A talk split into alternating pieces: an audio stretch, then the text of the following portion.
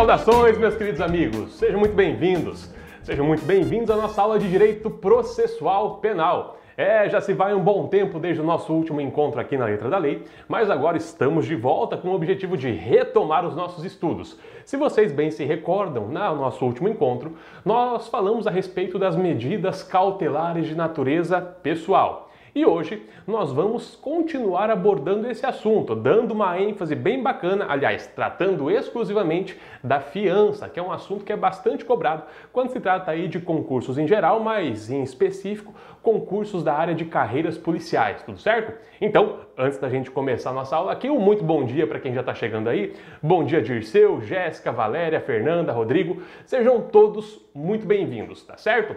Meus caros, é hora de nós começarmos a falar de direito processual penal. É hora de nós começarmos a falar de medidas cautelares de natureza pessoal. Carrasco, por que você enfatiza tanto esse pessoal, pessoal, pessoal? Pelo seguinte motivo, no Código de Processo Penal nós nos deparamos com medidas cautelares de natureza pessoal, que são as que nós estudamos no nosso último encontro e continuaremos a estudar hoje, medidas que recaem sobre a pessoa que praticou a infração penal, que está sendo processada, que está sendo investigada, e nós também temos medidas cautelares de natureza patrimonial, o arresto, o sequestro, a hipoteca legal, que é um outro assunto, joia? Então vamos lá. Como nós vimos na última aula, dentro do artigo 319 e 320 também, nós encontramos as medidas cautelares pessoais diversas da prisão. Medidas cautelares estas que são aplicadas quando satisfeitos alguns requisitos, alguns pressupostos, alguns fundamentos, enfim. Na nossa aula de hoje, nós não vamos examinar uma a uma todas as medidas que estão previstas do inciso 1 até o inciso 9 do nosso Código de Processo Penal. Até porque esses incisos já foram examinados na aula passada. Nós vamos dar ênfase no tema fiança, que está previsto lá no nosso inciso 8 do Código de Processo Penal. Aliás, do artigo 319 do Código de Processo Penal. Então, para começar a falar de fiança, eu quero quebrar um paradigma com vocês aqui, tá? Usualmente, quando se faz menção à fiança, já vem na cabeça do concurseiro, já vem na cabeça de quem está estudando o processo penal, a seguinte informação: ah, falou fiança, falou em dinheiro, ou seja, depósito de valor que eu presto, que eu realizo com o objetivo de evitar a minha segregação. Não é isso não. Aliás, não é só isso não. Quando nós falamos de fiança, é necessário atentar para a seguinte circunstância: existem duas espécies de fiança a fiança depósito e a fiança hipoteca. Carrasco, como assim? Eu posso prestar a fiança realizando o depósito de valores em uma conta judicial, é o que se vê como regra, tá?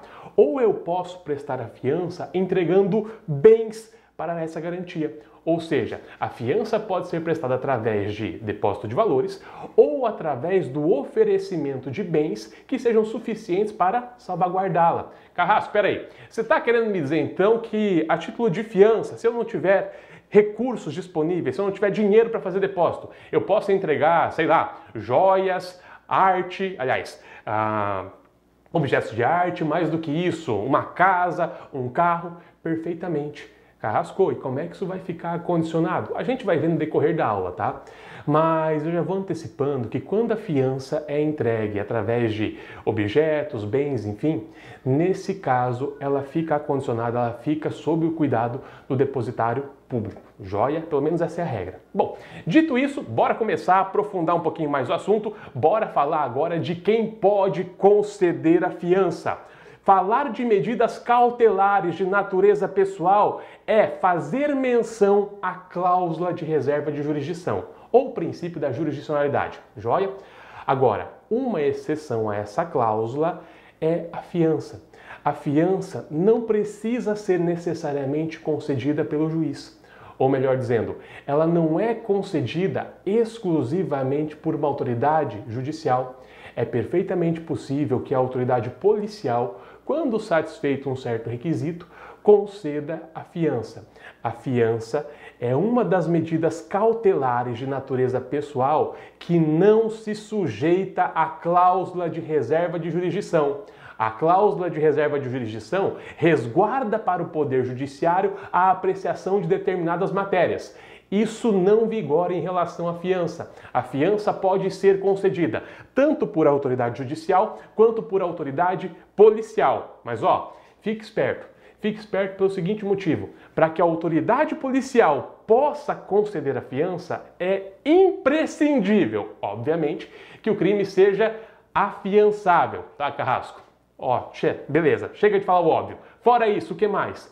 É necessário que a infração penal seja sancionada com uma pena máxima que não ultrapasse o limite de quatro anos. É isso aí que você entendeu.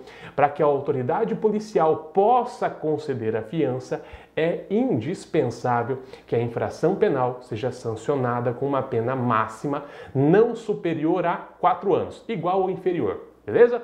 Carrasco, tranquilo. Essa regra aqui eu consegui entender. É só olhar para a pena para definir se a autoridade policial pode ou não fixar a fiança. Sempre! Vamos com calma que tem uma exceção. Tem uma exceção que surgiu em 2017 e tem uma boa chance de cair na sua prova, mas daqui a pouquinho eu falo dela, tá?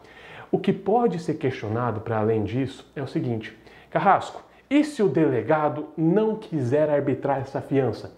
A pessoa foi presa em flagrante delito e o delegado, por um motivo ou outro, mesmo constatando a satisfação do requisito objetivo, ou seja, constatando que o crime é sancionado com uma pena igual ou inferior a quatro anos, não concede a fiança. O que, que eu faço nesse caso? Bom, nesse caso, o Código de Processo Penal estabelece que o réu pode tranquilamente, ou qualquer pessoa por ele, peticionar a autoridade judicial competente requerendo a concessão da fiança. Mas olha só, o que a prova vai te cobrar em específico é o seguinte: se o delegado de polícia deixar de conceder a fiança nos casos em que ela é viável e em que ele tem a possibilidade de fazê-lo, tem alguma consequência que é gerada para ele? A resposta é sim. Se a autoridade policial deixa de conceder a fiança, mesmo estando satisfeitos os requisitos que são necessários para tanto, ela poderá incorrer em crime de abuso de autoridade. Joia? Muito cuidado com isso. A não concessão da fiança, nos casos em que a lei admite, pode caracterizar a configuração de crime de abuso de autoridade. Isso tudo nós encontramos, de uma forma geral, nos artigos 322 e 332. Olha lá! A autoridade policial somente poderá conceder fiança. Olha como a lei é clara, somente poderá conceder fiança nos casos de infração, ou seja, aqui estão abarcados os crimes e as contravenções penais, cuja pena privativa de liberdade máxima não seja superior a quatro anos. Nos demais casos, a fiança será requerida ao juiz, que decidirá em 48 horas. Olha o 332. Em caso de prisão em flagrante, será competente para considerar a fiança a autoridade que presidir o respectivo auto. E, em caso de prisão por mandado, o juiz que o houver expedido, ou a autoridade judiciária ou policial a quem tiver sido requisitada a prisão. Fácil, né? Bom, ah, como já tem bastante gente aí no chat, o pessoal já foi chegando, eu quero que vocês gravem essa informação. Aliás, me ajudem a resolver um problema. Por que, Carrasco? Porque isso aqui tem chance de aparecer na sua prova, tá? Em provas em que o examinador quer derrubar geral, ele vai cobrar isso aqui. Imagine a seguinte situação.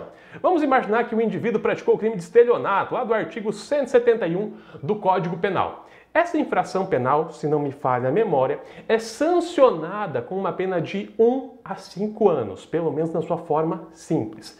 Com base nessa pena de 1 a 5 anos, o indivíduo que é preso em flagrante praticando esse crime de estelionato poderá ser beneficiado com fiança concedida pela autoridade policial? Carrasco, manda uma mais difícil, pelo amor de Deus. 1 a 5 anos, o limite é 4, então, via de consequência, não é possível que a autoridade policial conceda a fiança a esse réu. Beleza, agora eu vou dificultar a vida de vocês.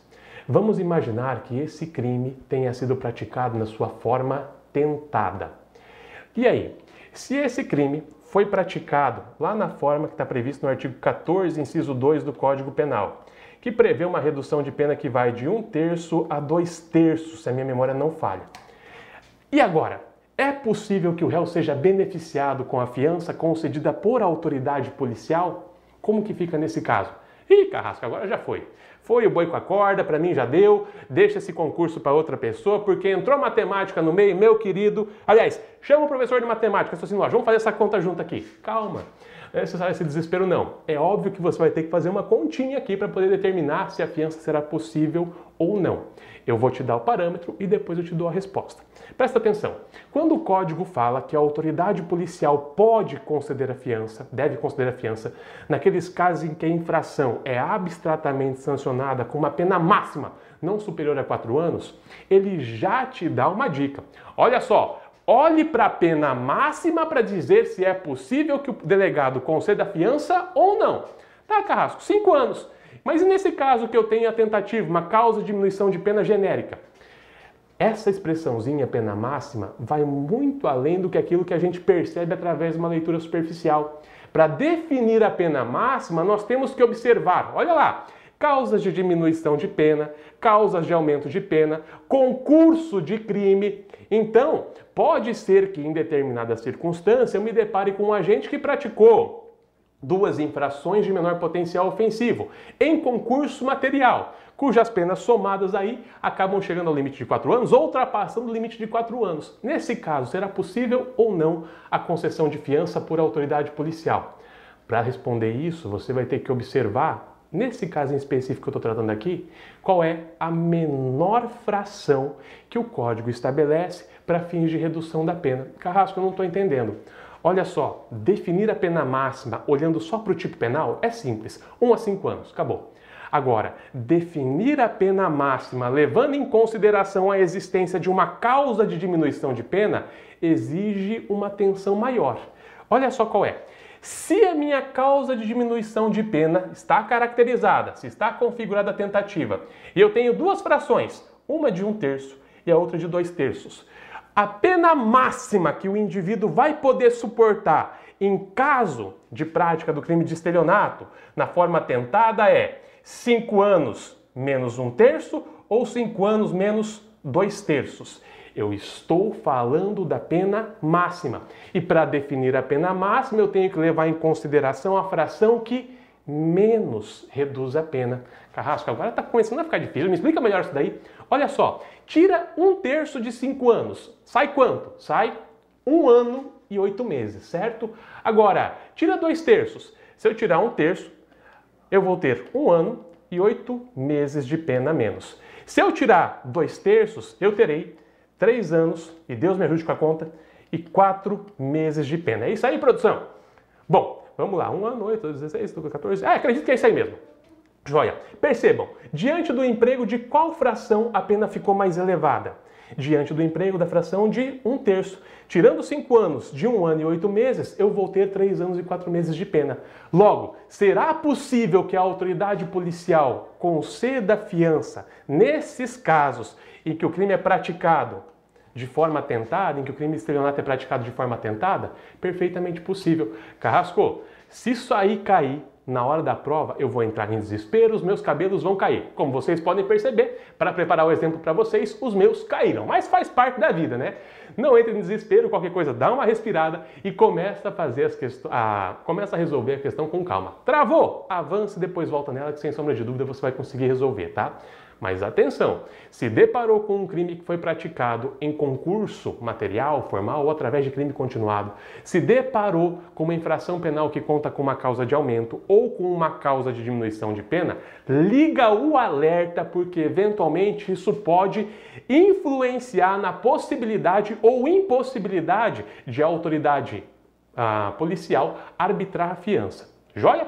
Então vamos lá. Para além disso, pessoal, o artigo 335 vai complementar todas essas informações dizendo o seguinte: recusando ou retardando a autoridade policial a concessão da fiança, o preso ou alguém por ele poderá prestá-la mediante simples petição perante o juízo competente, que decidirá em 48 horas. Pega o seu, a sua caneta agora, sua caneta vermelha cor de sangue, e anota no seu material, artigo 335. Muito cuidado, liga o alerta, chance de perder a vaga. Carrasco, por que isso? Porque esse monstro aqui já caiu em prova, tá? E ele já caiu de prova com a seguinte redação. Foi só suprimida essa parte aqui competente e foi e esse ozinho aqui e colocado qualquer juiz. E aí? A proposição vai estar correta, a regra vai estar correta ou incorreta? Uma coisa é falar que a autoridade policial, quando negar ou retardar a concessão da fiança, é, vai dar aso para que a autoridade judicial competente analise o assunto. A outra coisa é falar que qualquer juiz poderá apreciar essa questão. Muito cuidado com esse dispositivo aqui. Se a autoridade policial deixa de conceder a fiança ou retarda a concessão dela, nesses casos é o juiz competente quem irá deliberar a respeito da pertinência dessa medida cautelar de natureza pessoal joia? Não é qualquer juiz. Se o delegado, por exemplo, de Curitiba deixar de conceder a fiança, não vai, não vou poder requerer a concessão da fiança a um juiz que atua lá em São Paulo, a um juiz que atua em algum outro lugar do Paraná. Joia? São Paulo, São Paulo, Paraná, outro lugar, né? Beleza? Tranquilo. Pessoal, cuidado com essa regrinha, tá? E agora, avançando, eu quero mostrar para vocês um detalhe. Eu falei agora há pouco que essa regra de que a autoridade policial pode arbitrar fiança diante de crimes afiançáveis apenados com uma sanção máxima não superior a quatro anos era a regra geral, certo? Mas eu falei que tinha uma exceção. Olha só, lá na Lei 11.340 nós encontramos positivado o artigo 24A, que estabelece o seguinte: descumprir decisão judicial que defere medidas protetivas de urgência previstas nesta lei. Pena: detenção de três meses a dois anos. Tranquilo, né? Olhando para essa pena, o que você me diria? A autoridade policial pode arbitrar fiança ou não pode arbitrar fiança? Bom, se você olhar só para essa pena aqui e voltar os seus olhos lá para o Código de Processo Penal, você vai me dar uma resposta muito básica. Você vai dizer o seguinte: Carrasco, pena máxima dois anos, via de consequência, o delegado pode arbitrar fiança, certo? Não. Tá? Pessoal, se você não está. Aliás, meus caros, se vocês não estão encontrando esse dispositivo na Lei 11.340 que vocês têm aí nas mãos, está uh, na hora de atualizar o código, tá? Isso aqui foi uma modificação legislativa que nós tivemos em 2017 ou 2018 e é importantíssimo. Até essa modificação legislativa, se o agente descumprisse uma medida protetiva, ele, de acordo com a jurisprudência do STJ, sofreria uma única sanção. Qual? A possibilidade de decretação da sua prisão preventiva. Nem por crime de desobediência responderia. Joia? Existia uma sanção específica. Agora, desde a entrada em vigor dessa norma nova, desde 2017 ou 2018, não me recordo agora, esse dispositivo aqui foi criado, tá? E por conta disso, surgiu uma regrinha diferenciada.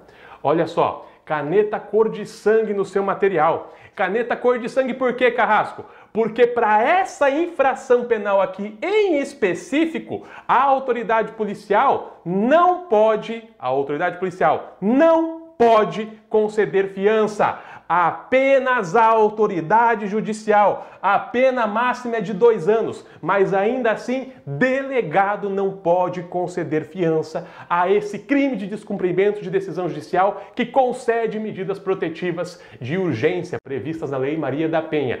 Atenção, questãozinha tarja preta. Isso aqui tem boa chance de cair na sua prova. Isso aqui vai derrubar a concorrência em peso. E você que está assistindo essa aula, tem aqui o ponto que vai te colocar na frente de todo mundo e vai te colocar dentro do teu concurso. Presta atenção na regra. Tá lá no artigo 24, parágrafo 2 da nossa lei 11340, beleza? Casco, joia. Até aí eu consegui pegar, até aí eu entendi, tranquilo. Mas me diga uma coisinha. A fiança pode ser prestada até que momento? Até quando que o réu pode pagar essa fiança? O delegado arbitrou a fiança, o juiz manteve, o réu pode pagar essa fiança até o recebimento da denúncia, pode pagar até a aprovação da sentença, pode pagar até o início da execução da pena. Até quando, Carrasco? Olha só, pessoal, comumente isso é questionado em concurso público, tá? Inclusive, acho que nós vamos resolver uma questão daqui a pouquinho a respeito disso. E o examinador gosta de brincar com alguns termos. A regra que nós temos no nosso Código de Processo Penal é a seguinte: enquanto não transitar em julgado a sentença penal condenatória, o réu pode pagar a fiança. Ou seja, estando preso preventivamente, Aliás, estando preso e não tendo transitado em julgado a sentença, o réu pode recolher a fiança e, via de consequência, obter acesso à sua liberdade. Tranquilo? Mas olha só, essa regra aqui, num futuro próximo, certamente sofrerá algumas alterações, principalmente porque os nossos tribunais contemporaneamente têm admitido a execução provisória da pena de pessoas Aliás, os nossos tribunais contemporaneamente têm admitido a execução provisória da pena, joia? Em todo caso, Hoje, para fins de prova, vocês seguem a letra fria da lei. Vocês seguem o entendimento de que a fiança pode ser recolhida enquanto não transitar em julgado a sentença penal condenatória. Joia? Carrasco, e se você tiver instalado a execução penal? Aí são outros 500. Se já instaurou a execução penal, o réu já está cumprindo a sua pena e, via de consequência, não há que se falar mais na concessão da fiança, ou melhor dizendo, no pagamento da fiança como medida viabilizadora do acesso à liberdade, certo? Regrinha na tela para vocês. A fiança poderá ser prestada enquanto não transitar em julgado a sentença condenatória. Tranquilo? Bom, meus caros, agora que nós chegamos nesse ponto, nos resta falar em que situações não vai ser concedida a fiança. Carrasco, eu quero resolver uma questão, pelo amor de Deus, eu quero ver se eu estou gravando esse conteúdo. Calma, a gente já vai resolver. Eu reservei umas 5 ou 6 questões para resolver com vocês hoje. Mas por enquanto, vamos aprofundar um pouco mais, vamos um pouco mais além. Em que hipóteses que a fiança não será concedida? Está lá no artigo 323 e 324. Nos crimes de racismo, tráfico, tortura, terrorismo e ainda naqueles definidos como hediondos. Lembrando que tráfico, tortura e terrorismo, nosso querido TTT, são os crimes equiparados a hediondo. E também nos crimes que são cometidos por grupos armados, civis ou militares contra a ordem constitucional e o Estado democrático. Para além disso, não vai ser concedida fiança. Se o réu já tiver quebrado fiança anteriormente concedida ou infringido qualquer condição a que se refere o artigo 327 e 328, nós vamos ver daqui a pouquinho, em caso de prisão civil ou militar, e por fim, quando presentes os motivos que autorizam a decretação da prisão preventiva, se é viável, se é pertinente a imposição de prisão preventiva, não se pode falar na concessão de fiança. Carrasco, veja bem, você me disse aqui quando não será concedida fiança, mas o Código de Processo Penal não vai dizer ah, quando será concedida fiança? Não, tá? A concessão de fiança é a regra. A não concessão é a exceção. E a exceção tem que ser pormenorizada. Portanto, somente nessas hipóteses que estão previstas aqui, somente naquelas hipóteses que estiverem taxativamente previstas em lei, é que eu não poderei admitir a concessão de fiança, tá? Como regra geral, os crimes hediondos e equiparados e, eventualmente, naqueles casos em que eu me deparar com prisão civil, prisão militar, eventualmente alguém que já quebrou uma fiança anteriormente é, concedida. Ah, Carrasco, me diga lá, e como que funciona essa questão aí de prisão civil? Por que, que eu não posso conceder fiança a quem está preso em virtude de uma decisão oriunda do juízo civil, em virtude de uma prisão civil? Meus caros, hoje no nosso ordenamento jurídico nós só temos uma possibilidade de prisão civil. É a prisão civil decorrente de dívida alimentar, certo? Agora, me digam lá, qual seria a eficácia dessa prisão se o agente pudesse se livrar na hipótese de recolher a fiança? Imagine o seguinte: o cidadão está devendo lá três meses de pensão alimentícia para ficar dentro da regra. Não paga, é preso. Se ele pudesse recolher a fiança, será que ele eh, se prestaria a pagar a pensão alimentícia? Óbvio que não, principalmente se a fiança fosse menor do que o valor da pensão. A prisão civil serve como instrumento de coação, é utilizada para forçar o devedor a realizar o pagamento do débito alimentar e, via de consequência, a fiança é incompatível com ela. Carrasco, em relação a essa prisão militar aí, é a decorrente de transgressão militar ou a decorrente de crime militar propriamente dito? Ambas as situações. A ideia da prisão militar é reforçar a disciplina que vige nas instituições castrenses e, via de consequência, também a essas prisões não se pode conceder fiança. Tranquilo, né? Regra básica. Bom, para além disso, pessoal, aparece na tela para vocês a nossa primeira questãozinha. Olha lá, um cidadão penalmente imputável foi preso em flagrante delito pela prática de crime hediondo. Nessa situação, é vedada a concessão de fiança ao autuado, mas não será proibido o deferimento de liberdade provisória. Uma vez mais, um cidadão penalmente imputável foi preso em flagrante delito pela prática de crime hediondo. Nessa situação, é vedada a concessão de fiança ao autuado, mas não será proibido o deferimento de medida, aliás, o deferimento de liberdade provisória. E aí, essa proposição está correta ou esta proposição está equivocada? Bom, vamos lá. Tempo dado para que vocês pudessem começar a responder, vamos começar a avançar agora. Afinal de contas, será que o indivíduo que pratica um crime hediondo, é, apesar de não poder ser beneficiado com fiança, pode ser colocado em liberdade? Sim ou não? Meus caros, eu conversei com vocês na última aula e volto a reforçar essa regra aqui agora. Neste caso, a nossa proposição está corretíssima. Show de bola, Peter. Fantástico, Carlos. Tá? Carlos ficou um pouquinho, mas tá certo, tá certo, Carlos. Show de bola. Olha só, por quê? Imagine a seguinte situação: dizer que um crime é inafiançável é dizer que ele não comporta fiança. Só isso. Lembra lá no nosso Código de Processo Penal, no artigo 319? Quantas medidas cautelares pessoais nós temos lá? Várias, pelo menos 10. Via de consequência, aliás, pelo menos 9. Via de consequência, dizer que um crime é inafiançável é falar, não cabe fiança mas sobraram nove medidas cautelares pessoais. Cabe comparecimento periódico em juízo, cabe proibição de se ausentar da comarca, por aí afora. Casco, peraí, peraí, peraí. Eu sempre achei que crime inafiançável era o crime mais grave que tinha no nosso ordenamento jurídico. Crime hediondo, inafiançável. Tráfico, inafiançável. Terrorismo, inafiançável. E agora você vem me falar o seguinte: que o crime hediondo, vamos pegar aqui que o crime de tráfico, que é equiparado a hediondo, uh, não é afiançável, ou seja, eu não posso arbitrar fiança. Mas eu posso colocar o traficante em liberdade mediante o compromisso de comparecer periodicamente no fórum? Aparecer lá no fórum para justificar suas atividades um mês ou outro? É isso mesmo? Não exijo fiança, mas posso colocar em liberdade com tornozeleira, por exemplo? É, exatamente. Falar que o crime é inafiançável é dizer que não cabe fiança, só isso mas cabe liberdade provisória sim, que pode ser conjugada com outras medidas cautelares de natureza pessoal, a exemplo do monitoramento eletrônico, comparecimento periódico em juízo, proibição de se ausentar da comarca, do país, enfim. Joia? Não confundam. Como diria o filósofo, uma coisa é uma coisa, outra coisa é outra coisa. Crime inafiançável não comporta fiança, mas comporta liberdade provisória, beleza? Carrasco, eu sei que no nosso ordenamento jurídico tem algumas leis que proíbem a liberdade provisória. Esses dispositivos são de constitucionalidade duvidosa. Inclusive, ano após ano, quando o STF se depara com esses dispositivos, ele tende a declará-los como inconstitucionais ou não recepcionados a depender do caso, certo? Então, olha lá, nesse caso aqui a nossa proposição está correta.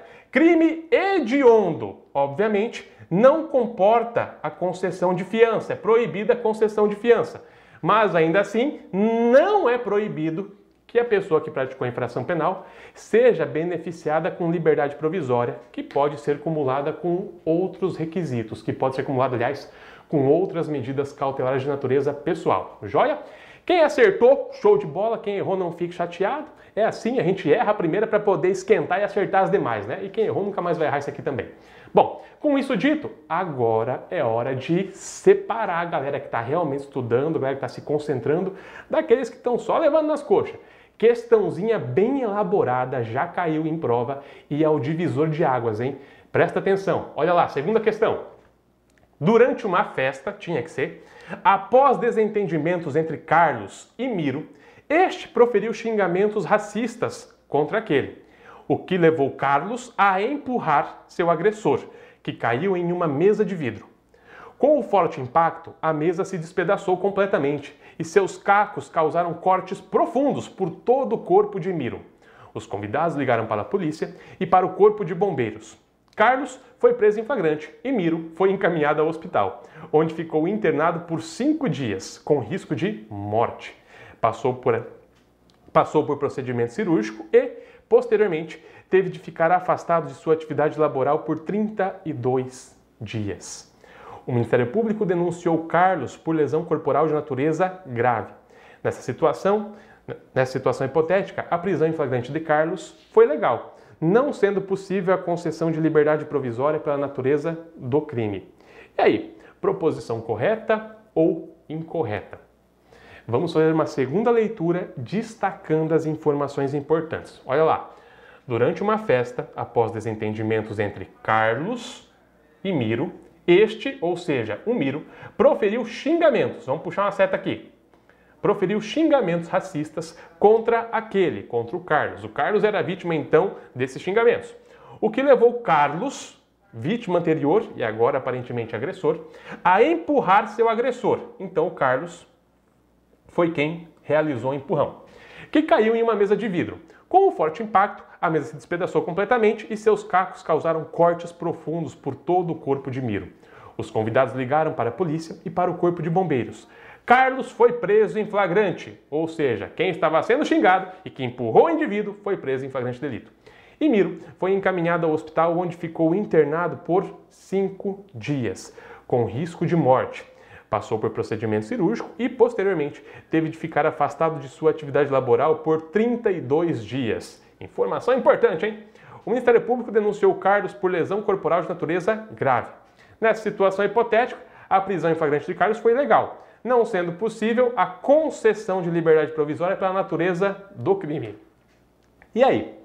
Essa proposição está correta ou essa proposição está equivocada? Pessoal, antes de dar resposta, só uma atenção, só uma observação, tá? Na hora de responder questões que têm um enunciado um pouco extenso, partam da seguinte premissa: o examinador está te dando várias informações com o objetivo de te confundir. Então é essencial que, diante de enunciados grandes, vocês façam uma pausa, destaquem as informações importantes para evitar confusão na hora da resposta, tá?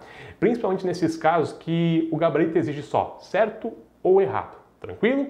Então fica combinado. Questão que enunciado grande comporta um resuminho do lado. Agora olha só, nesse caso aqui, a nossa proposição está correta ou está equivocada? Bom, olha só, será que para essa infração penal é possível conceder fiança? Óbvio que é possível conceder fiança. Carrasco, por que, que é possível conceder fiança? Porque o crime de lesão corporal de natureza grave não se encontra previsto no nosso Código de Processo Penal, não se encontra previsto em lugar nenhum como sendo crime inafiançável. Carrasco, mas é aqueles xingamentos racistas e tal. Fique tranquilo, isso aí é parte da conduta que foi praticada pelo Miro. Ou seja, é outra história, é outra questão. O que estamos analisando aqui é se a pessoa que foi presa em flagrante delito, ou seja, se o Carlos pode ou não ser beneficiado com a liberdade provisória? E a resposta é: ele pode. Ele pode ser beneficiado com a liberdade provisória sim. Esta infração penal que foi praticada por ele, que foi capitulada como lesão corporal de natureza grave, é uma infração afiançável. A afiançabilidade é a regra no nosso ordenamento jurídico. A inafiançabilidade, ou seja, a impossibilidade de concessão da fiança, é a exceção. E toda exceção deve estar prevista claramente em lei. Joia? Então, a proposição está equivocada. O examinador nos disse que não é possível, mas a bem da verdade, é perfeitamente possível a concessão da fiança ao Carlos. Beleza? Questãozinha aí que exige um pouco mais de atenção do que a primeira, mas ainda assim uma questão bastante acessível. Joia? Com isso dito, pessoal, nós vamos avançando e agora chegamos num ponto que é bem bacana. Afinal de contas, qual é o valor da fiança que deve ser arbitrado pela autoridade policial diante da prática de uma infração penal?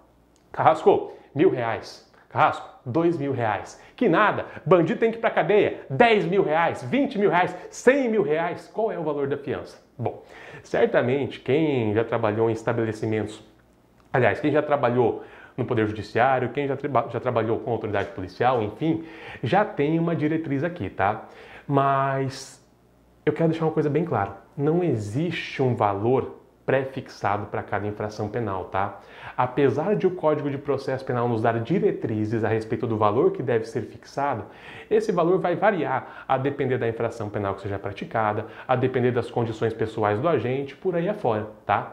O Código de Processo Penal nos diz o seguinte: uh, nos deparando eh, naqueles casos em que nos depararmos com um indivíduo que faz jus à fiança, o valor vai ser fixado entre 1 a 100 salários mínimos ou entre 10 a 200 salários mínimos. Carrasco, e qual que é o parâmetro para definir quando vai ser de 1 a 100 e quando vai ser de 10 a 200? A pena que é combinada ao crime. Olha lá, em se tratando de infração penal cuja pena não é superior a 4 anos, a, a fiança vai ser arbitrada de 1 a 100 salários mínimos. Agora, se a pena for superior a 4 anos, a fiança vai ser arbitrada entre 10 a 200 salários mínimos.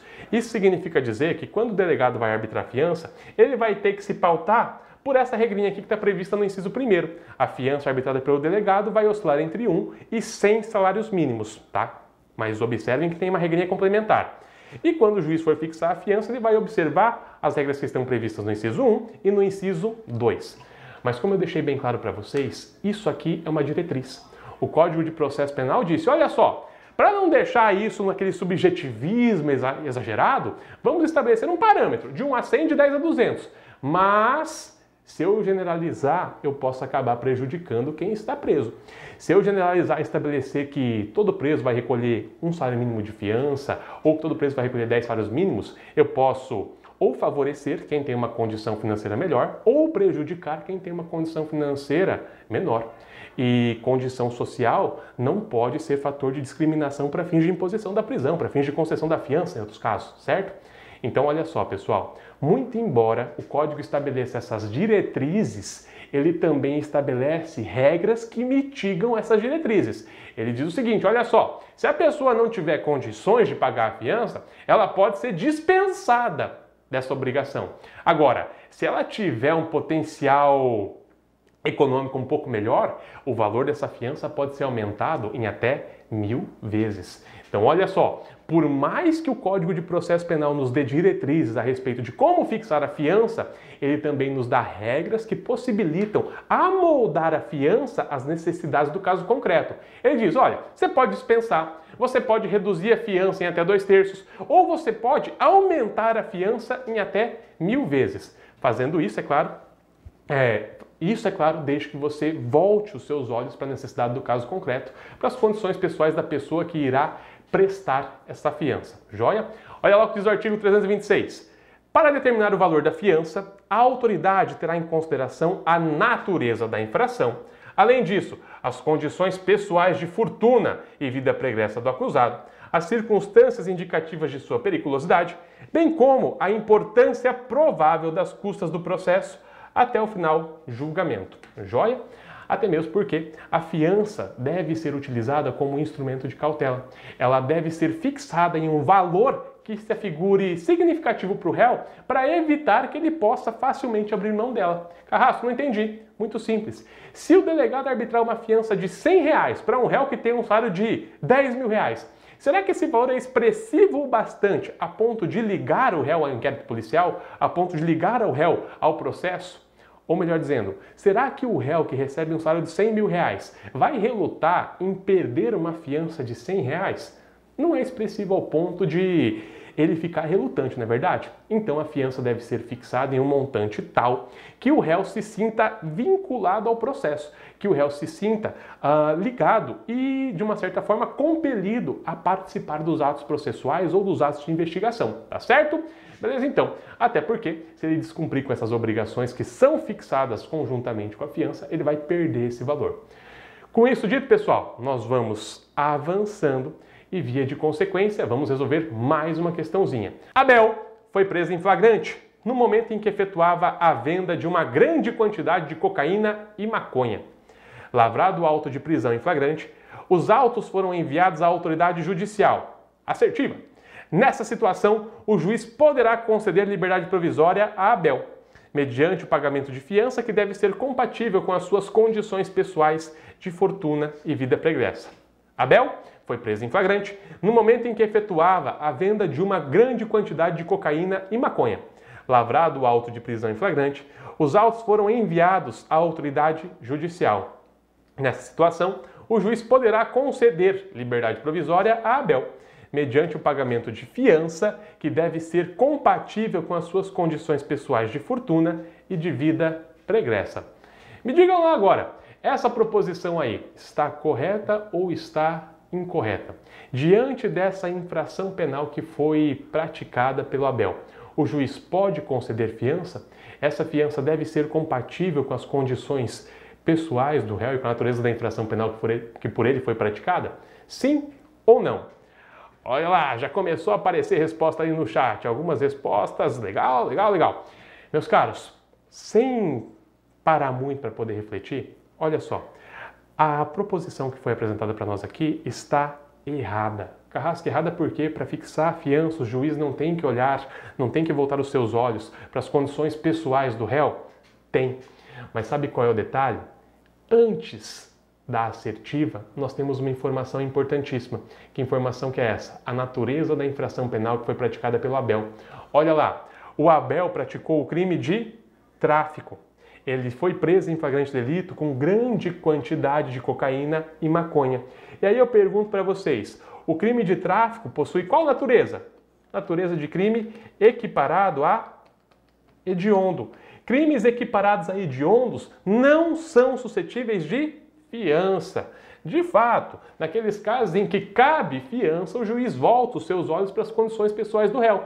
Mas, quando não é cabível fiança, não tem que observar isso não. Nesse caso aqui, pelo fato de ter praticado tráfico de drogas, pelo fato de ter perpetrado essa infração penal, o Abel não será beneficiado com fiança. Agora, Carrasco, me diga lá, e se ele for beneficiado? Bom, ocorrerá nesse caso uma superveniente cassação da fiança, mas sobre isso nós falaremos daqui a pouco, tá? Por enquanto, fiquem com o gabarito da questão. Esta proposição está errada. Não cabe fiança em crimes equiparados a hediondo, beleza? Joia! Com isso dito, então, bora avançando. E agora vamos falar a respeito das obrigações anexas da fiança, ou seja, dos deveres que a pessoa beneficiada com a fiança devem cumprir, é, deve cumprir para poder manter a sua liberdade. E esses deveres estão previstos no artigo 327. De uma forma geral, a fiança vai exigir que o réu compareça à autoridade todas as vezes que ele for intimado nos atos do inquérito e da instrução criminal, ou seja, nos atos do processo, e para o julgamento. Quando o réu não comparecer, ocorrerá a quebra da fiança. Carrasco, o que, que é essa tal de quebra da fiança? A quebra da fiança consiste na perda da metade dos valores que foram pagos pelo réu a título de fiança. Se o réu, por exemplo, deixar de comparecer quando intimado ah, dentro do processo, foi intimado para o seu interrogatório, mas deixou de comparecer, foi intimado para reconhecimento de pessoas, mas deixou de comparecer, o valor que ele prestou a título de fiança é, suportará essa quebra, ou seja, a perda da metade do valor que foi depositado. Isso significa que se está depositado o valor de 5 mil reais a título de fiança e o réu viola essas obrigações anexas, R$ 2.500 ele já perde, já dá tchau, ó, foi, não volta mais não. Carrasco, o que sobrou? Vai continuar ali. Essa é a única consequência decorrente do descumprimento dessas obrigações anexas, Carrasco? Não. No momento em que ele descumpre uma das condições da fiança, ele está descumprindo uma medida cautelar de natureza pessoal. Isso significa o seguinte: o juiz eventualmente pode analisar até mesmo a pertinência de uma eventual prisão preventiva ou combinação de outra medida cautelar conjugada com a fiança. Joia? Para além disso, artigo 328 o réu afiançado não poderá, olhe quais são as condições complementares, mudar de residência sem prévia permissão da autoridade processante ou ausentar-se por mais de oito dias de sua residência, sem comunicar àquela autoridade o lugar onde será encontrado. Carrasco, o código o legislador gosta de ficar repetindo informação, né? Tá aí, ó, colocou no artigo 328 aquela medida cautelar pessoal de proibição de se ausentar da sua residência, de proibição de se ausentar da comarca. Para que ficar repetindo tanta informação? Cuidado. Cuidado, porque o que nós temos aqui é uma condição que é estabelecida para fins de manutenção da fiança. Nós temos uma medida cautelar de natureza pessoal que é parecida com essa condição, mas não é a mesma coisa. Essa medida cautelar de natureza pessoal está lá no inciso 4 do artigo 319. Olha só qual é a diferença. De um lado, a condição da concessão da fiança, de manutenção da fiança, é a proibição de se ausentar da residência por mais de oito dias sem autorização judicial. De outro, nós temos uma medida cautelar pessoal que não conta com essa limitação temporal. Olha lá, artigo 328. Ah, o réu afiançado não poderá, sob pena de quebramento de fiança, mudar de residência sem prévia permissão da autoridade processante ou ausentar-se por mais de oito dias de sua residência, sem comunicar à autoridade e o local onde ela será encontrada. Isso aqui é condição de fiança. Agora, o artigo 319 traz uma medida cautelar de natureza pessoal, dizendo que o réu pode ser proibido de se ausentar da comarca quando a sua permanência seja conveniente ou necessária para a investigação ou instrução. Percebam, o artigo 319 não estabelece prazo, ao contrário do que é feito pelo artigo 328. Casco, e o juiz não pode fixar um prazo? Pode, mas o legislador não fixou. Ou seja, a diferença sutil que nós temos, olhando para a letra da lei, olhando para a lei seca, é que as condições estabelecidas para fins de manutenção da fiança exigem que o réu obtenha uma autorização judicial para ser ausentar da comarca por mais de oito dias. Agora, aqui no artigo 319, eu não tenho prazo definido. Quem vai fixar o prazo, no caso concreto, é o magistrado, que pode inclusive estabelecer que o réu não pode, em nenhuma circunstância, sem autorização prévia, sair da comarca, ainda que por um minuto sequer. Joia? Tranquilo, muito cuidado com isso. E agora que nós chegamos nesse ponto, é hora de mais uma questão de concurso. Olha lá para vocês. Com relação à prisão domiciliar, medidas cautelares e fiança, é correto afirmar que. Vamos lá.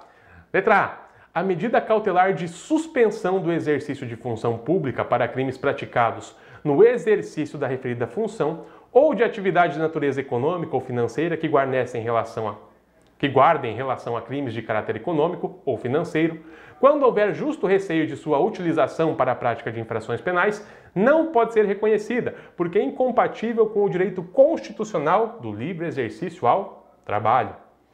Letra B. A medida cautelar de internação provisória do acusado só pode ser deferida se o crime for praticado mediante violência ou grave ameaça e desde que os peritos concluam ser ele imputável ou semi-imputável com risco de reiteração do crime. Letra C. É cabível a substituição da prisão preventiva pela prisão domiciliar às acusadas gestantes ou com filho de até oito meses de idade incompletos, assim como aos acusados maiores de 70 anos. Letra D.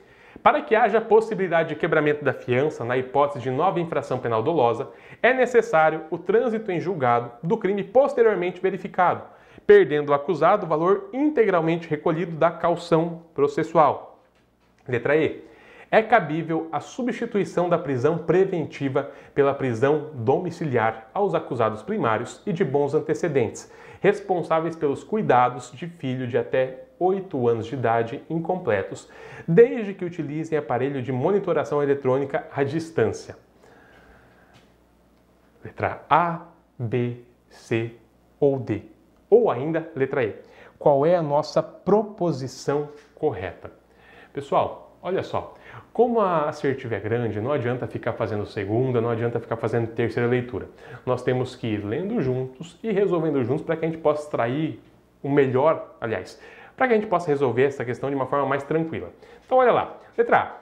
A medida cautelar de suspensão do exercício da função pública para crimes que são praticados no exercício da função ou de atividade de natureza econômica ou financeira que guardem relação a crimes de caráter econômico ou financeiro, quando houver justo receio para sua utilização, de sua utilização para a prática de infrações penais, não pode ser reconhecida porque é incompatível com o direito constitucional do livre exercício ao trabalho. Pelo amor de Deus, não existe esse entendimento na doutrina, não existe, pelo menos majoritária, não existe esse entendimento na jurisprudência. Essa medida de suspensão da função pública ou da atividade comercial, empresarial, enfim, ela é perfeitamente admitida. Joia? A única observação que nós temos é a seguinte: se o indivíduo é suspenso de sua função pública em decorrência da prática de um crime que com ela esteja relacionada, nesse caso é necessário que ele continue percebendo o seu salário, percebendo os seus rendimentos. Joia? A ideia do legislador, como nós já vimos na aula passada, é evitar que um indivíduo inocente seja injustamente privado do seu salário. Joia? Então, essa regrinha aqui, essa proposição, melhor dizendo, está equivocada. Não existe essa regra no nosso ordenamento jurídico, não existe esse entendimento jurisprudencial e, majoritariamente, pelo menos, ninguém adota esse entendimento. Tranquilo? Letra B.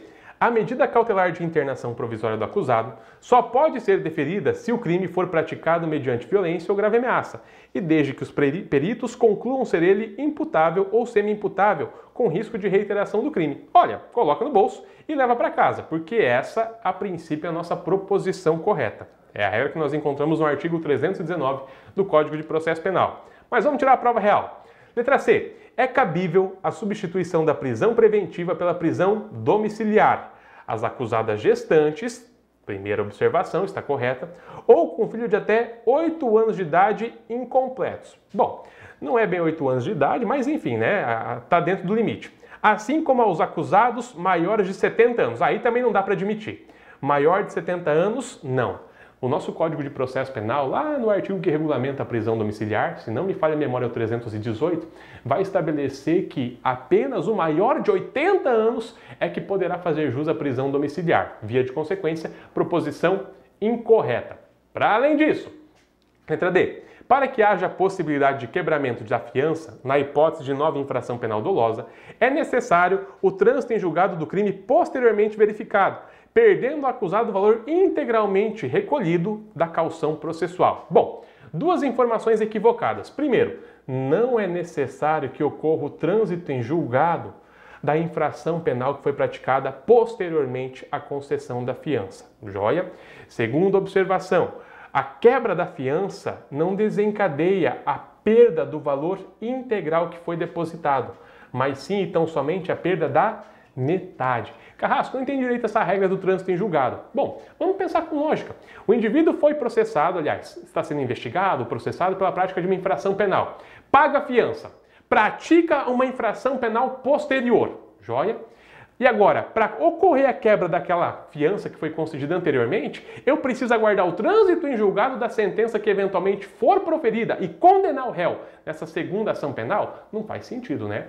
Por lógica, existe a. Aliás, a gente pode presumir que esse primeiro processo iria se encerrar muito antes e, via de consequência, a, essa regra de que eu só poderia reconhecer a quebra da fiança após o trânsito em julgado tornaria inócua a regra de quebra de fiança, beleza? Então, a proposição aqui está incorreta por esses dois motivos. Não é necessário aguardar o trânsito em julgado para que se reconheça a quebra da fiança e a quebra da fiança não desencadeia a perda do valor integral, mas sim apenas da metade da garantia. Para além disso, letra E, é cabível a substituição da prisão preventiva pela prisão domiciliar aos acusados primários de bons antecedentes, responsáveis pelos cuidados de filho de até 8 anos de idade, incompletos, desde que utilizem aparelho de monitoração eletrônica à distante. Olha só, o nosso código dá um limite um pouquinho maior, tá? O limite de 12 anos de idade.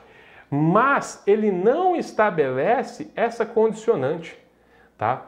Isso aqui é um complemento que é feito com vistas a garantir uma efetividade maior à prisão domiciliar. O Código de Processo Penal, quando vai regulamentar a prisão domiciliar, diz que o indivíduo vai ficar recolhido na sua casa e que vai ser objeto de constante vigilância. Agora, contemporaneamente, para facilitar o trabalho da autoridade policial, aliás, torná-lo viável, é utilizado o monitoramento eletrônico, mas não existe essa condicionante aqui, joia? Muito cuidado! Então a letra E também está equivocada e, via de consequência, o nosso gabarito de fato é a letra B. Joia? Beleza! Pessoal, com isso dito, vamos avançando. Vamos avançando e agora vamos só retomar uma informação que eu dei para vocês lá no começo da aula. Eu disse para vocês que a fiança pode ser de duas espécies. Ela poderia ser realizada através de depósito e ela poderia ser realizada através de hipoteca, duas espécies de fiança. Depósito, quando valores forem creditados em uma conta judicial, ou hipoteca, quando determinado bem for apresentado em juízo para ser colocado sob os cuidados do depositário fiel, aliás, do depositário público. Olha lá o que diz o artigo 330. A fiança, que será sempre definitiva, consistirá em depósito de dinheiro, pedras, objetos ou metais preciosos, títulos da dívida pública, federal, estadual, municipal ou em hipoteca, inscrita em primeiro lugar. Olha só, a avaliação do imóvel, pedras, objetos, será feita imediatamente por perito nomeado pela autoridade policial. Carrasco, por que é necessário um perito para avaliar esses objetos todos? Porque sem a avaliação eu não sei se os objetos dados em garantia são efetivamente idôneos para satisfazer o valor econômico que foi arbitrado para a fiança. Então, em se tratando de fiança dada através da entrega de objetos ou através do oferecimento de imóveis, é indispensável que ocorra essa elaboração de laudo pericial. Ou melhor dizendo, é necessário que ocorra a elaboração de um laudo pericial com o objetivo de definir o valor dos bens que foram dados em garantia. Para além disso, quando a fiança consistir em calção de títulos da dívida pública, o valor será determinado pela sua cotação em bolsa e, sendo nominativos, exigir-se a prova de que se acham livres de ônus. Olha lá o 331 falando da fiança depósito. O valor em que consistir a fiança será recolhido à repartição arrecadadora federal ou estadual, ou entregue ao depositário público, juntando-se aos autos os respectivos conhecimentos, os comprovantes de pagamento do valor da fiança. Pessoal, olha só, em se tratando de fiança, nós temos que ter em mente o seguinte: a fiança é uma garantia que visa atrelar o réu ao processo. E eventualmente eu posso me deparar com algumas circunstâncias. Eu posso constatar que o processo está se desenvolvendo, mas que entre o oferecimento da denúncia e entre a prolação da sentença penal se evidenciou o transcurso do tempo que era necessário para reconhecimento da prescrição. Se ocorre a prescrição da pretensão punitiva, aquela que se evidencia entre a denúncia e antes do, do, da aprovação da sentença, nesse caso a fiança é integralmente restituída ao réu. Agora, situação distinta nós temos quando constatamos que, após a sentença penal condenatória, a, foi reconhecida a prescrição retroativa, de forma retroativa. Carrasco, não estou entendendo. A prescrição retroativa é calculada com base na pena que é cominada através da sentença penal condenatória. Ela pode ser calculada entre a data do recebimento da denúncia e a data da aprovação da sentença condenatória. Se o juiz sentencia, condena e reconhece que a pena cominada está prescrita, nesse caso a fiança vai ter uma destinação diferenciada. Carrasco, não era justo que o valor fosse restituído ao réu? Afinal de contas, está prescrito, não está? Tá mas ainda assim o nosso Código de Processo Penal estabelece uma regra diferente. Ele diz o seguinte: a fiança, nestes casos em que reconhecida a prescrição da pretensão punitiva retroativa, vai ser utilizada para o pagamento das custas processuais. Tranquilo, né? E ele estabelece uma regrinha que dá um pouquinho de dor de cabeça na hora da prova. Ela está lá no artigo 336. Olha só o que ele diz. O dinheiro ou objetos dados como fiança servirão ao pagamento das custas. Até aqui tá legal. Da indenização do dano, beleza. Da prestação pecuniária e da multa, se o réu for condenado. E aí eu pergunto para vocês, tá fazendo algum sentido essa parte final do dispositivo? Quem já se ligou percebeu que não está fazendo sentido. Por quê? A prestação pecuniária e a multa são combinadas por ocasião da sentença penal condenatória. Prestação pecuniária, caso a condenação, caso a pena privativa de liberdade venha a ser substituída por restritiva de direitos. Pena de multa pode ser aplicada em substituição à pena privativa de liberdade ou de forma cumulativa, é, combinada com a pena privativa de liberdade. E aí eu pergunto, será que é razoável que, diante do reconhecimento da prescrição, a fiança seja destinada para pagar uma prestação pecuniária e uma pena de multa? Ah, Carrasco, mas prestação pecuniária não tem prazo prescricional. Eu corri os meus olhos no artigo 109, se não me falha a memória, e eu vi lá, se o crime é sancionado com uma pena de até um ano, prescreve em três, até quatro, prescreve em oito e por aí afora. Mas eu não vi nada a respeito de prestação pecuniária. Então roda o código um pouquinho mais para baixo você vai encontrar a seguinte regra: a prestação pecuniária prescreve no mesmo prazo da pena privativa de liberdade que ela tiver substituído. Joia? Mais do que isso, a pena de multa ela vai prescrever no mesmo prazo da pena, é, da pena privativa de liberdade, se for aplicada cumulativamente, ou vai prescrever em dois anos, se for aplicada isoladamente. Ou seja, essa parte final desse artigo 336 não está compatível com a ideia de que a prescrição extinga a punibilidade. Até porque, se está extinta a obrigação de realizar o cumprimento da prestação pecuniária ou o pagamento da pena de multa, como que eu posso falar que o réu vai ter que pegar o valor que foi depositado a título de fiança e utilizar ele para pagar essas obrigações, para cumprir essas obrigações? Não faz sentido.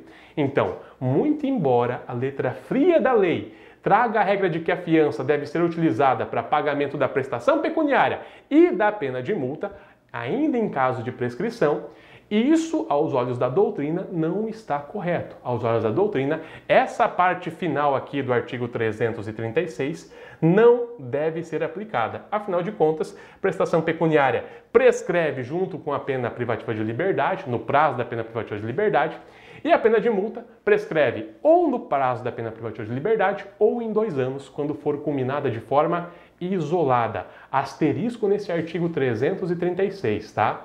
Se o seu examinador perguntar, de acordo com o Código de Processo Penal, Ctrl C, Ctrl V no artigo 336, tá certo, tá? Agora, se o seu examinador for além, Se ele perguntar de acordo com a doutrina, apesar de a, de a fiança poder ser utilizada para pagamento das custas processuais e de eventual indenização, mesmo em caso de prescrição da sentença condenatória, ela não poderá ser utilizada para pagamento de prestação pecuniária ou de multa. Aí já é outro mundo. Uma coisa é falar da letra da lei, a outra coisa é falar do entendimento doutrinário. Se liga nisso na hora da sua prova, beleza? Com isso dito, vamos avançando e agora vem o artigo 333. Olha lá. Depois de prestada a fiança, que será concedida independentemente de audiência do Ministério Público, este terá vista do processo a fim de requerer o que julgar conveniente. Pessoal, de novo, regra do Código de Processo Penal e entendimento doutrinário, tá? O nosso Código de Processo Penal estabeleceu a regra de que, para conceder a fiança, não é necessário manifestação do Ministério Público, seja ela concedida por autoridade policial, seja ela concedida por autoridade judicial. Isso está no Código, é a regra que nós acabamos de ver. Mas uma coisa é falar da letra fria da lei. Se o examinador perguntar para você, de acordo com o Código de Processo Penal, a concessão da fiança não depende de prévia manifestação do Ministério Público. Tá certo, pode ficar tranquilo. Agora, outra coisa é a interpretação que esse dispositivo recebe aos olhos da doutrina. A doutrina entende o seguinte: olha só, de fato, delegado não precisa de prévia manifestação do Ministério Público para poder conceder a fiança ao réu. Mas em se tratando de fiança concedida por autoridade judicial, é indispensável a prévia manifestação do Ministério Público, até mesmo para que se evite uma ofensa ao sistema acusatório. Joia? Então, muito embora o código preveja que não é necessário o parecer ministerial, à vista ao Ministério Público, a doutrina mais abalizada preconiza que, antes de conceder a fiança ao réu, o juiz, em respeito ao sistema acusatório que foi adotado no nosso ordenamento jurídico, deve necessariamente dar vista dos autos ao Ministério Público. Então, para fins de prova, vocês vão mencionar ou o posicionamento do código ou o posicionamento da doutrina. Ou melhor dizendo, vão ter que identificar o que o examinador quer. Ele quer a letra fria da lei? Aplica isso aqui que está no 336, 333. Não é necessário vista ao Ministério Público. Ele quer posicionamento da doutrina? Aí é necessário fazer menção ao sistema acusatório e, via de consequência, vista prévia ao Ministério Público antes de conceder a fiança. Beleza? Para além disso, é possível que a gente se depare com uma situação mais ou menos assim. O réu foi preso em flagrante delito pela prática de uma infração penal qualquer. Ou melhor dizendo, vamos pegar uma infração penal específica. Foi preso em flagrante delito, o Abel, pela prática do crime de tráfico de drogas. Joia? A autoridade policial examinou a situação flagrancial e arbitrou fiança. Olha só que maravilha, né? Concedeu uma fiança ao Abel de 30 mil reais. Pergunto, nesse caso, após ter sido solto, o Abel poderá voltar a ser preso? Sim ou não? Essa fiança que foi concedida de forma indevida poderá ser preservada? Sim ou não? A resposta é uma só. Se a fiança foi concedida em uma hipótese em que ela não era cabível, como ocorre com os crimes é, hediondos ou equiparados, ela será cassada em um momento subsequente. E o juiz, em substituição a essa medida, poderá combinar outra medida cautelar de natureza pessoal, até mesmo a prisão e até mesmo a prisão. Então se liga. Se a fiança for concedida de forma indevida, nesse caso a autoridade judicial poderá caçá-la. Caça a fiança, retira ela. E ao caçar a fiança, o magistrado poderá combinar uma medida cautelar pessoal diversa da prisão em substituição a ela, ou até mesmo, em últimos casos, poderá decretar a prisão preventiva do réu. A cassação é o, é o nome que se dá ao fenômeno consistente na extinção, melhor dizendo, na cassação da fiança, ou melhor dizendo, a cassação é o que ocorre quando a fiança foi indevidamente concedida e acaba sendo retirada, ou melhor dizendo, uh, eliminada do processo em virtude da ausência de um pressuposto, a afiançabilidade da infração penal. Ficou um pouco confuso, mas a ideia é, não podia ter concedido e concedeu. Via de consequência, esse benefício vai ser cassado e em substituição a ele eu vou combinar uma outra medida cautelar pessoal ou ainda vou decretar a prisão. Regra que nós encontramos no 337. Olha lá. Se a fiança for declarada sem efeito ou passar em julgada a sentença que houver absolvido o acusado ou declarada extintação penal, O valor que constituir atualizado será restituído sem desconto, salvo disposto no parágrafo único do artigo 336. Se a fiança for declarada sem efeito, leia-se, se a fiança for cassada, ela será restituída sem desconto, salvo disposto no parágrafo único do artigo 336 do Código.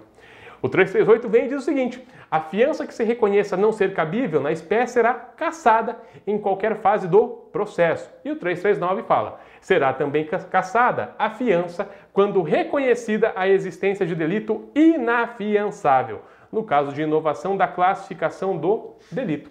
O que pode acontecer, por exemplo, em virtude de emendácio ou até mesmo de mutácio libelli.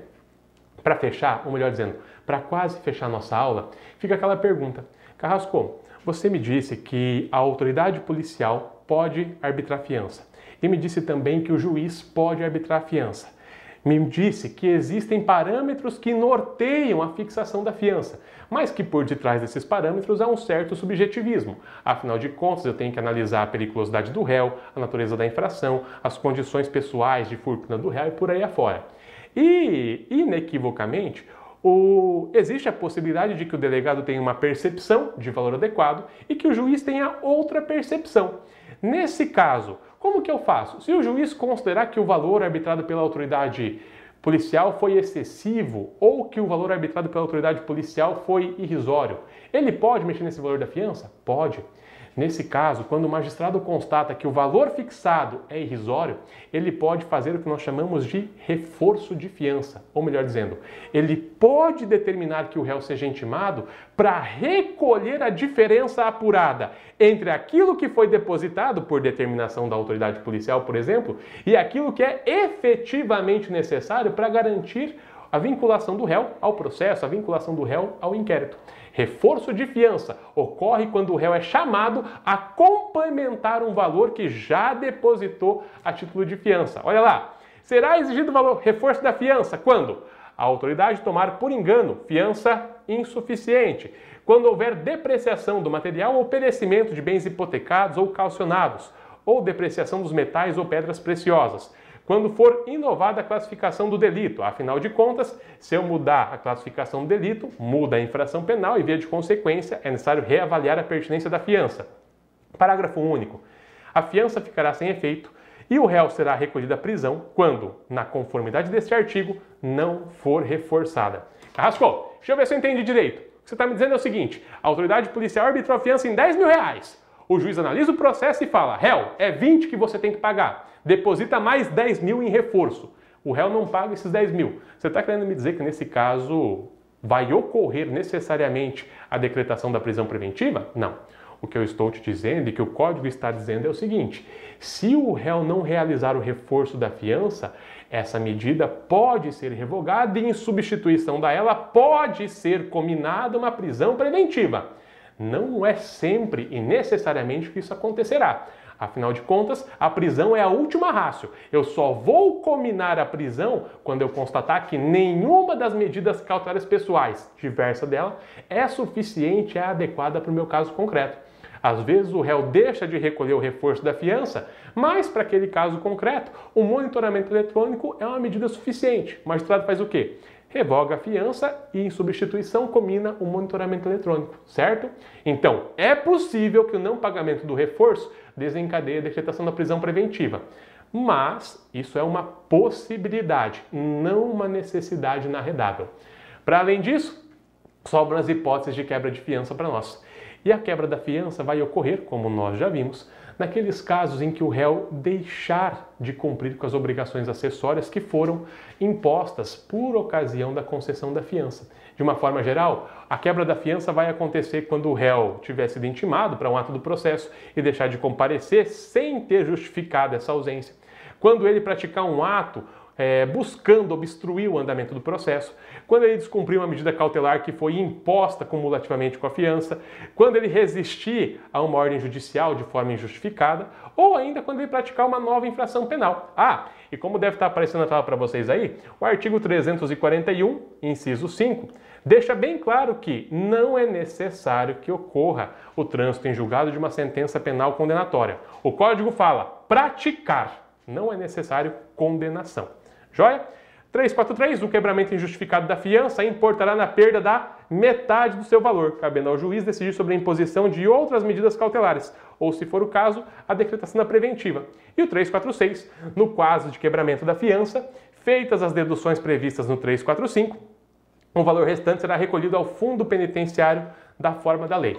Beleza, meus caros? Bom, por fim, para a gente poder encerrar a nossa aula, falta falar de perda da fiança. Carrasco do céu! É quebra, é perda, é cassação, é reforço, é dispensa, é muito termo para gravar. Calma! Quer ver só? Quebra, perdeu metade. Joia? Quebrou, rachou no meio, perdeu metade. A cassação ocorre quando a fiança nem deveria ter sido arbitrada. Joia? Reforço existe naquele caso em que a fiança foi arbitrada em valor insuficiente para ligar o réu à investigação ao processo. Dispensa nos casos em que o réu não tem condições de arcar com a fiança. Condição social não é instrumento que vai viabilizar que a condição social não pode ser utilizada como instrumento de segregação. E a perda, Carrasco? Perda, perda, acabou, tchau, tudo. A perda da fiança ocorre naquelas circunstâncias em que, após ter sido condenado, o réu deixa de comparecer para cumprir a sua pena. Carrasco, peraí, peraí, peraí. Você está querendo me dizer que a fiança também serve para garantir o início do cumprimento da pena? É isso mesmo? Exatamente. Carrasco, então deixa eu ver se eu estou conseguindo pegar com a ideia central. Se a fiança serve para garantir o início do cumprimento da pena, você está me dizendo que quando o réu é condenado, ele não vai perder a fiança, certo? Certo. Quando o réu é condenado, de fato, a fiança vai ser utilizada para pagamento das custas processuais, de uma eventual indenização da vítima e por aí afora. E o que sobrar poderá ser restituído ao réu, desde que ele se apresente voluntariamente para cumprir a sua pena. Carrasco, mesmo condenado, mesmo cumprindo pena, ao final eu posso recuperar uma determinada quantidade da fiança? Aham, uhum, precisamente. Olha lá o que diz o artigo 344. Entender se há perdido, na totalidade, o valor da fiança se o condenado, se condenado, o acusado, não se apresentar para o início do cumprimento da pena definitivamente impostas no caso de perda da fiança, o seu valor, deduzidas as custas e mais encargos a que o acusado estiver obrigado, será recolhido ao fundo penitenciário na forma da lei. Beleza? É isso aí, pessoal. Para poder fechar nossa aula de hoje, então, uma última questão. Aliás, duas questõezinhas finais. Primeira, na tela para vocês. A fiança pode ser arbitrada pelo juiz nos crimes de roubo com utilização de faca. Pode ser arbitrada pelo juiz nos crimes de posse de arma de fogo de uso restrito tem como limite temporal de cabimento a prolação da sentença de primeira instância. Quando do seu quebramento injustificado, importará na perda de todo o seu valor, cabendo ao juiz decidir sobre a imposição de outras medidas cautelares ou, se for o caso, a decretação da prisão preventiva. Letra E. Poderá ser concedida pela autoridade policial, mas limitada aos casos de infração cuja pena privativa de liberdade máxima não seja superior a dois anos. E aí, Letra A, B, C, D ou E. Qual é a nossa proposição correta? Olha lá, sem maiores delongas, bora resolver comigo. Vamos lá. Letra A, pode ser arbitrada pelo juiz nos crimes de roubo com utilização de faca. Poxa, já ficou sem graça, né? A princípio, me parece que a letra A é a nossa proposição correta, mas bora tirar a prova real.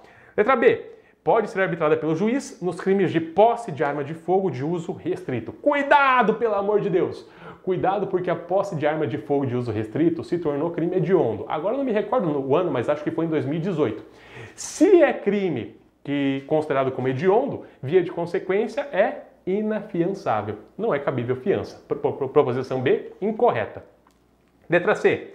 Tem como limite temporal de cabimento a prolação da sentença de primeira instância. De jeito nenhum. O limite temporal é o trânsito em julgado da sentença penal condenatória. Nós vimos isso agora há pouco, joia? Para além disso, quando do seu quebramento injustificado, importará na perda de todo o seu valor, cabendo ao juiz decidir sobre a imposição de outras medidas cautelares ou, se for o caso, a decretação da prisão preventiva. Como nós já vimos, a quebra da fiança importa na perda da metade e não de todo o valor que foi depositado a título dessa garantia. Joia? Então a proposição está equivocada. Letra E. Poderá ser concedida pela autoridade policial. Até aqui está tudo lindo. mas limitada aos casos de infração, cuja pena privativa de liberdade máxima não seja superior a dois anos. Aí tá abusando também, né? Aí não. Limitada ao caso, aos casos em que a pena privativa de liberdade não seja superior a quatro anos. Letra E, equivocada. Portanto, prova real tirada, o nosso gabarito é a letra A. Coloca no bolso e leva para casa, como eu costumo dizer. Para além dessa, vamos correndo que tem tempo ainda. Próxima questão na tela para vocês. Sobre o regime jurídico da liberdade provisória, é correto afirmar. Letra A. A cassação da fiança poderá ocorrer com a inovação da classificação do delito tido inicialmente como afiançável. Letra B. Não poderá haver reforço da fiança mediante inovação da classificação do delito. Letra C. O pagamento da fiança poderá ser dispensado pela autoridade policial em face da situação econômica do preso. Ou letra D. O quebramento injustificado da fiança importará na perda da totalidade do seu valor. Letra A, B, C ou D. Qual é a proposição correta? Agora respirando um pouco. Vamos lá então, pessoal, sem maiores delongas, porque eu tenho mais uma questão ainda para resolver com vocês, se eu não me engano. Olha lá. Vamos começar pela letra D para dar um pouco mais de emoção? Olha lá. O quebramento injustificado da fiança importará na perda da totalidade do seu valor? Não. A quebra importa na perda da metade da fiança e não da totalidade. A letra D está equivocada. Como vocês já conseguem perceber, quando fiança é cobrada em prova, o examinador tende a cobrar quebra, reforço, cassação, dispensa e por aí afora. Então, muita atenção a essas regrinhas, tá? Para além disso, o pagamento da fiança poderá ser dispensado pela autoridade policial em face da situação econômica do preso. Isso aqui é dor de cabeça, tá? Carrasco, por quê? Bom, eu vou dar para vocês o posicionamento majoritário que nós temos na doutrina, mas ao mesmo tempo eu quero deixar bem claro que nós temos ah, alguns doutrinadores que defendem um posicionamento diferenciado, ou melhor dizendo, enquanto a doutrina majoritária entende que somente o juiz pode dispensar o réu da obrigação de pagar a fiança, há alguns doutrinadores que preconizam que essa prerrogativa também existe para a autoridade policial, tá? Carrasco, que entendimento que eu levo para minha prova? Bom, se a sua prova for objetiva, obviamente você vai levar para a prova o entendimento majoritário, ou seja, a regra de que a dispensa da fiança só pode ser realizada por autoridade judicial. Agora, se a sua prova for discursiva, é, aliás, discursiva não, se a sua prova for oral ou até mesmo subjetiva, você vai ter que apresentar para o seu examinador os dois posicionamentos e defender um ou outro. É claro que você vai ter que escolher o posicionamento a ser tomado de acordo com o concurso que você esteja realizando, de acordo com o posicionamento que eventualmente seja seguido pela instituição. Joia? Beleza, então, aqui para nossa questãozinha vai seguir, vai valer o posicionamento majoritário de que a autoridade policial não pode dispensar o pagamento da fiança, mesmo quando constatar que a situação econômica do preso não é boa. Para além disso, letra B, não poderá haver reforço de fiança mediante a inovação da classificação do delito. Ah, convenhamos também, né? Nós vimos que um dos elementos que é utilizado para definição do valor da fiança é a classificação do delito. Se muda a classificação do delito, eu posso reavaliar a pertinência da fiança que foi fixada. Logo, a proposição está equivocada. Pode sim. E letra A. A cassação da fiança poderá ocorrer com a inovação da classificação do delito tido inicialmente como afiançável. Coloca no bolso e leva para casa. Letra A, nossa proposição correta. Joia? Para fechar nossa aula de hoje, última questão, olha lá. Examine as alternativas abaixo referentes à fiança, assinalando a correta. Letra A. A dispensa do recolhimento da fiança, nos casos em que caiba, mas quando o preso não tenha condições econômicas para fazê-lo, pode dar-se por decisão da autoridade judiciária ou policial. Já ficou fácil. Letra B. Quebrada injustificadamente a fiança, dar-se-á a perda da metade de seu valor e será decretada a prisão do indiciado ou acusado afiançável. Letra C. O valor da fiança entender-se-á inteiramente perdido se o condenado e, irrecorrivelmente, não se apresentar. Vamos de novo. O valor da fiança entender-se-á inteiramente perdido se, condenado irrecorrivelmente, não se apresentar o acusado para cumprir a pena imposta. Agora sim. Letra D. O CPP, ao dizer que a fiança será sempre definitiva, acha-se, segundo a doutrina, em franco conflito com as disposições que prevêem o seu reforço. E aí, a proposição está correta ou incorreta? Ou melhor dizendo, letra A, B, C ou D? Qual é a nossa proposição correta?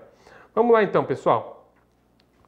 Olha lá, a letra A diz o seguinte: a dispensa do recolhimento da fiança, nos casos em que caiba, mas quando o preso não tenha condições econômicas para fazê-lo, pode dar-se por decisão da autoridade judiciária ou policial. Proposição que está equivocada. A autoridade policial, de acordo com a doutrina majoritária, não tem a possibilidade de fazer a dispensa da fiança. Joia? Vamos lá então. Letra B. Quebrada injustificadamente a fiança, dar-se-á a perda de metade do seu valor. Até aqui está tudo lindo. E será decretada a prisão do indiciado ou acusado afiançado. Proposição equivocada. A quebra da fiança não implica necessariamente na decretação da prisão da pessoa que está afiançada, que estava afiançada. Se ocorre a quebra da fiança, o magistrado vai verificar se não é cabível a combinação de uma medida cautelar adicional, a substituição da fiança por outra medida pertinente e, em últimos casos só, o magistrado vai decretar a prisão preventiva do réu. Joia? Proposição incorreta. Letra C. O valor da fiança entender-se-á inteiramente perdido se, condenado irrecorrivelmente, não se apresentar ao acusado para cumprir a pena imposta. Coloca no bolso e leva para casa. Essa aqui é a nossa proposição correta a princípio. Vamos tirar a prova real. O CPP, ao dizer que a fiança será sempre definitiva, acha-se, segundo a doutrina, em franco conflito com as disposições que prevêem o seu reforço. Não, não, de jeito nenhum. Não é essa a ideia que está por detrás dessa expressão definitiva. A ideia que se tem aqui é a seguinte: em permanecendo rígidas as circunstâncias que justificaram a determinação da fiança, a fixação do valor, esse valor deve ser preservado, não mais do que isso. Via de consequência, nosso gabarito aqui é a letra C. Tranquilo, pessoal? Bom, com isso dito, nós vamos chegando ao final do nosso encontro. Né? Espero que vocês tenham gostado da aula de hoje. O tema fiança é sempre bastante cobrado em prova de concurso público e, portanto, vale a pena o esforço. São vários dispositivos que regulamentam esse assunto. Terminou essa aula? Pega o Código de Processo Penal e dá uma lida neles, vai ajudar bastante, tá? Com isso dito, agradeço a presença de todos, agradeço a paciência. Faço novamente o convite, tem lá nas redes sociais várias dicas disponíveis para quem quiser acompanhar, para quem quiser reforçar os estudos através desses mecanismos. E no mais, eu deixo aqui o meu muito obrigado, um abraço a todos vocês e em breve voltamos aqui no Letra da Lei, tudo bem? Um abraço, fiquem bem, até a próxima e tchau!